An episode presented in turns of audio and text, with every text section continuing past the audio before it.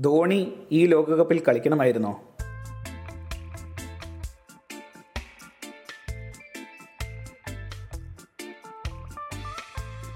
Edge ബാസ്റ്റനിലും മാഞ്ചസ്റ്ററിലും മാലാഖമാർ പാടി. നിങ്ങൾക്കൊരു പുതിയ ചാമ്പ്യൻ ജനിക്കും. നിങ്ങൾക്കൊരു പുതിയ ചാമ്പ്യൻ ജനിക്കും. ക്രിക്കറ്റിന്റെ തറവാട്ട് മുറ്റത്ത് നിങ്ങൾക്കൊരു പുതിയ ചാമ്പ്യൻ ജനിക്കും. ഇതുവരെ ലോകകപ്പ് ജയിച്ചിട്ടില്ലാത്ത ഇംഗ്ലണ്ടും ന്യൂസിലൻഡും തമ്മിലാണ് ഞായറാഴ്ച ലോർഡ്സിൽ ഏകദിന ലോക ചാമ്പ്യന്മാരെ നിർണയിക്കാനുള്ള ഫൈനൽ പോരാട്ടം. ന്യൂസിലൻഡ് കഴിഞ്ഞ തവണയും ഫൈനൽ കളിച്ച ടീമാണ്. രണ്ടായിരത്തി പതിനഞ്ചിലെ ഫൈനലിൽ അവർ മെൽബണിൽ വെച്ച് ഓസ്ട്രേലിയയോട് തോറ്റിരുന്നു.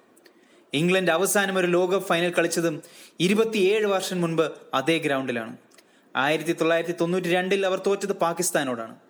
ആയിരത്തി തൊള്ളായിരത്തി എഴുപത്തി ഒൻപതിൽ ലോർഡ്സിൽ വെച്ച് വെസ്റ്റ് ഇൻഡീസിനോടും ആയിരത്തി തൊള്ളായിരത്തി എൺപത്തി ഏഴിൽ ഈഡൻ ഗാർഡൻസിൽ ഓസ്ട്രേലിയയോടും അതിനു മുൻപ് അവസാന കടമ്പയിൽ വെച്ച് തോറ്റിരുന്നു ഇംഗ്ലണ്ട്.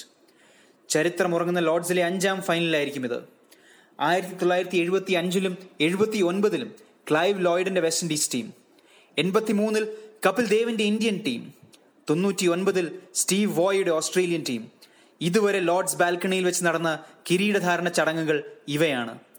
കെയ്ൻ വില്യംസിന്റെ ന്യൂസിലൻഡോ അതോ ക്യാപ്റ്റൻ മോർഗന്റെ ഇംഗ്ലണ്ടോ? ആരായിരിക്കും ഇനി ലോർഡ്സിലെ രാജാക്കന്മാർ? മണിക്കൂറുകൾക്കകം നമ്മളതറിയും. മാഞ്ചസ്റ്ററിലെ ഓൾഡ് ട്രാഫോർഡിൽ തുടർച്ചയായി രണ്ട് ദിവസം മഴ പെയ്തു. ആദ്യ ദിവസത്തെ മഴ ഇന്ത്യ ന്യൂസിലാൻഡ് സെമിഫൈനൽ കളി മുടക്കി. രണ്ടാമത്തെ ദിവസം പെയ്തത് നൂറ്റി മുപ്പത് കോടി ഹൃദയങ്ങൾ നുറുക്കിയ വിലാപ മഴയായിരുന്നു. ലോകത്തിലെ തന്നെ ഏറ്റവും നല്ല ടീം. ഗ്രൂപ്പ് മത്സരങ്ങളിൽ ഒന്നാം സ്ഥാനത്തെത്തിയ ടീം. എല്ലാ മേഖലകളിലും മറ്റാരെയും കാൾ ശക്തി തെളിയിച്ച ടീം. എതിരാളികൾ പോലും ഏറ്റവും ഭയപ്പെട്ടിരുന്ന ടീം. ഈ ലോകകപ്പിൽ നിന്ന് അവർ പുറത്താകുമ്പോൾ നെഞ്ചുകൾ പൊട്ടിയില്ലെങ്കിലേ അത്ഭുതമുള്ളൂ.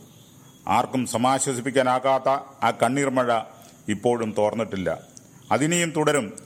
കാരണം ഒരു രാജ്യത്തിന്റെ മുഴുവൻ പ്രതീക്ഷയും യശസ്സും മില്ലിമീറ്ററുകളുടെ വ്യത്യാസത്തിൽ തകർന്നുടയുകയായിരുന്നു.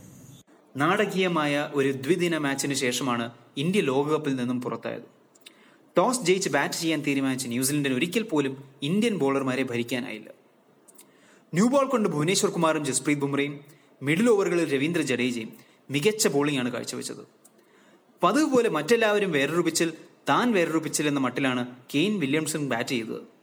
മറ്റാർക്കും തീരെ ടൈമിംഗ് ലഭിക്കാനാകാത്ത സാഹചര്യത്തിൽ വില്യംസൺ ആറ് ബൗണ്ടറികൾ അടിച്ചു.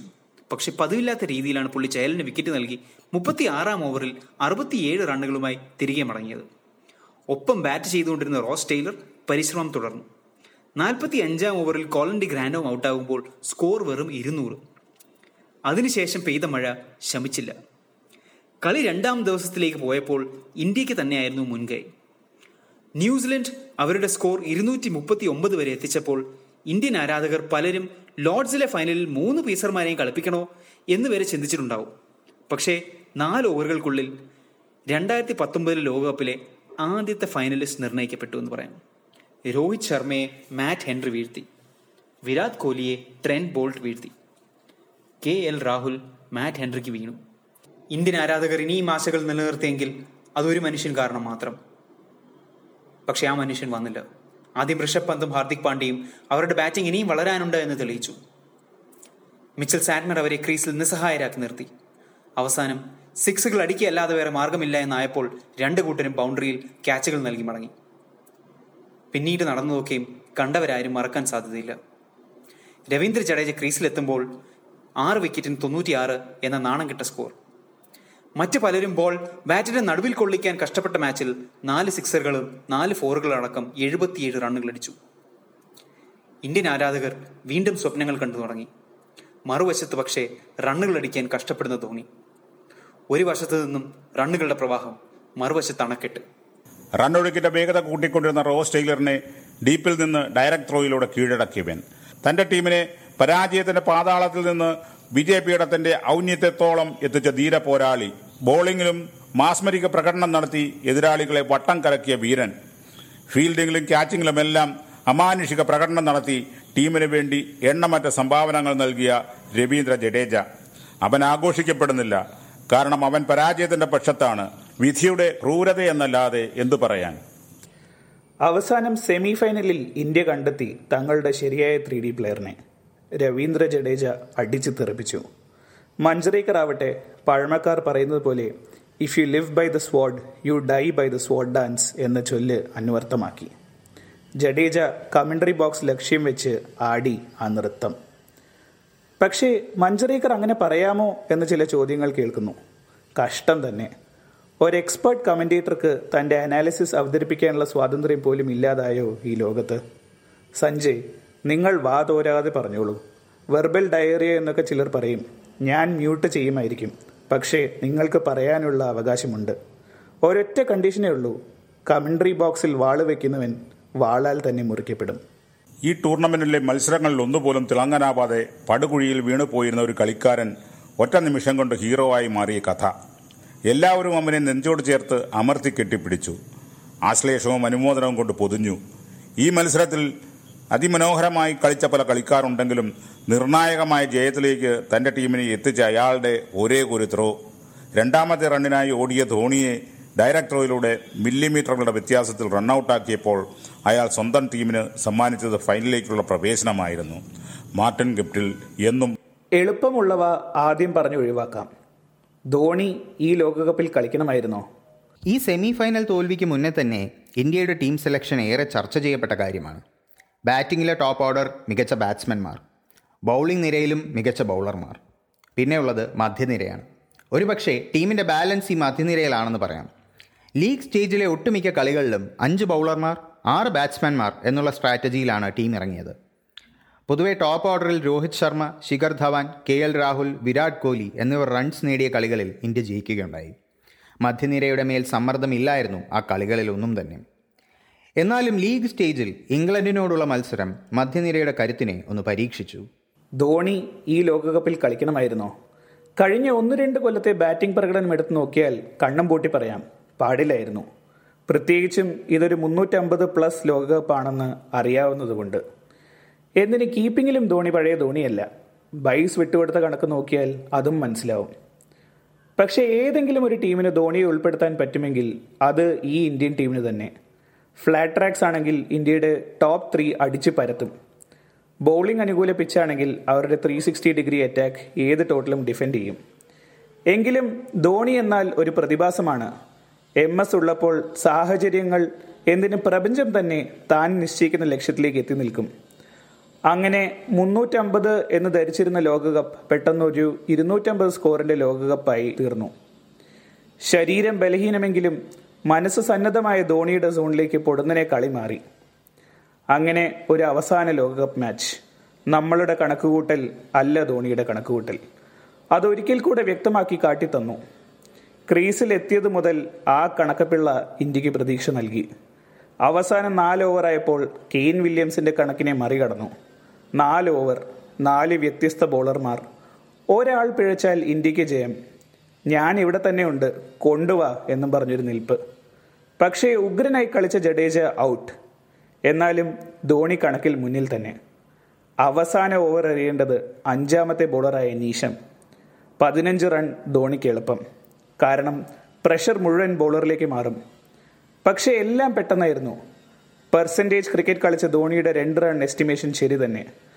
തൊണ്ണൂറ്റെട്ട് ശതമാനം മിസ് ചെയ്യാൻ സാധ്യതയുള്ള റണ്ണൌട്ട് പക്ഷേ ഗപ്റ്റിൽ ഹിറ്റ് ചെയ്തു. ഒരു ട്രാജഡി അന്ത്യം.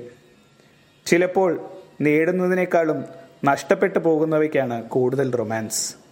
അതാവട്ടെ ധോണിയുടെ ലാസ്റ്റ് ഇന്നിങ്സ് നിങ്ങളെപ്പോലെ ഒരു കളിക്കാരൻ ഇനി ഉണ്ടാവില്ല. നന്ദി ധോണി. ഒരായിരം നന്ദി.